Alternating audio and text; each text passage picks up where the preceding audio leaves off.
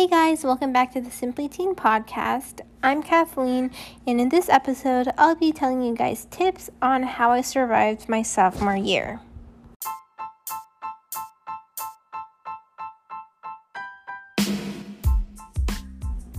The first piece of advice I have to give is to always prioritize your academic um, life and your schoolwork over your social life. Although that party on Saturday with all your friends may seem very appealing and fun, if you are, for example, failing a class or didn't do as good as you wanted on a recent test, I would definitely stay at home and prepare more for that test.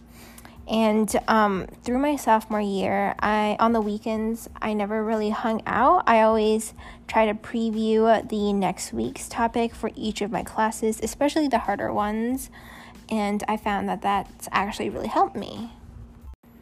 And through my sophomore year, I've also found how important it is to try to talk to everyone. Everyone in each of your classes, um, I found it super important to try to get to know everyone and talk to the people around you so that whenever the time comes and you need someone for a favor or for a partner, for example, you have someone to choose from. And something that connects with this is to definitely make at least one friend in each of your class so that when it comes to these group projects and partner work, you're not kind of hanging, you're, you're not alone and you have someone to go to. Another thing that helped me survive my sophomore year is that I attended all of my teacher's tutorials. So, whenever I did bad on a test or quiz or just didn't understand a concept we learned in class, I always made an effort to ask the teacher about their tutorial hours and I always attended them. And this not only shows that you're giving effort in trying to learn the material, but it also kind of fosters a relationship between you and the teacher so that they might even grade like for example english if you attend their tutorials the, you'll they'll see that you're actively trying to make an effort to improve, and therefore they will probably grade a little bit easier on your essays. My next piece of advice is to don't start your homework immediately after you get home. So, during my sophomore year, every day when I came home, I always watched one episode of Grey's Anatomy. And while I was doing this, I kind of ate some snacks.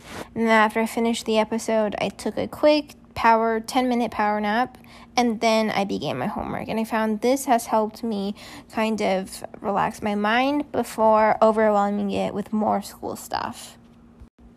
And kind of tying into that, I always made a to do list for every class on sticky notes so that whenever I did start my homework, I knew exactly what to do and I could check each item off to make sure that I never missed any homework or deadlines.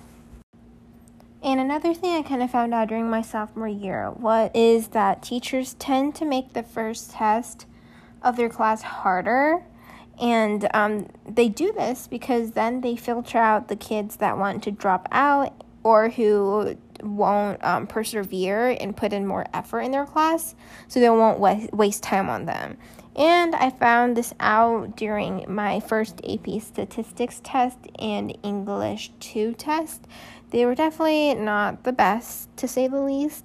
And um, at first, I was very intimidated and scared by the by like the grade, right? But after attending tutorials and seeking the teacher's help, everything went fine, and it was definitely just a learning curve.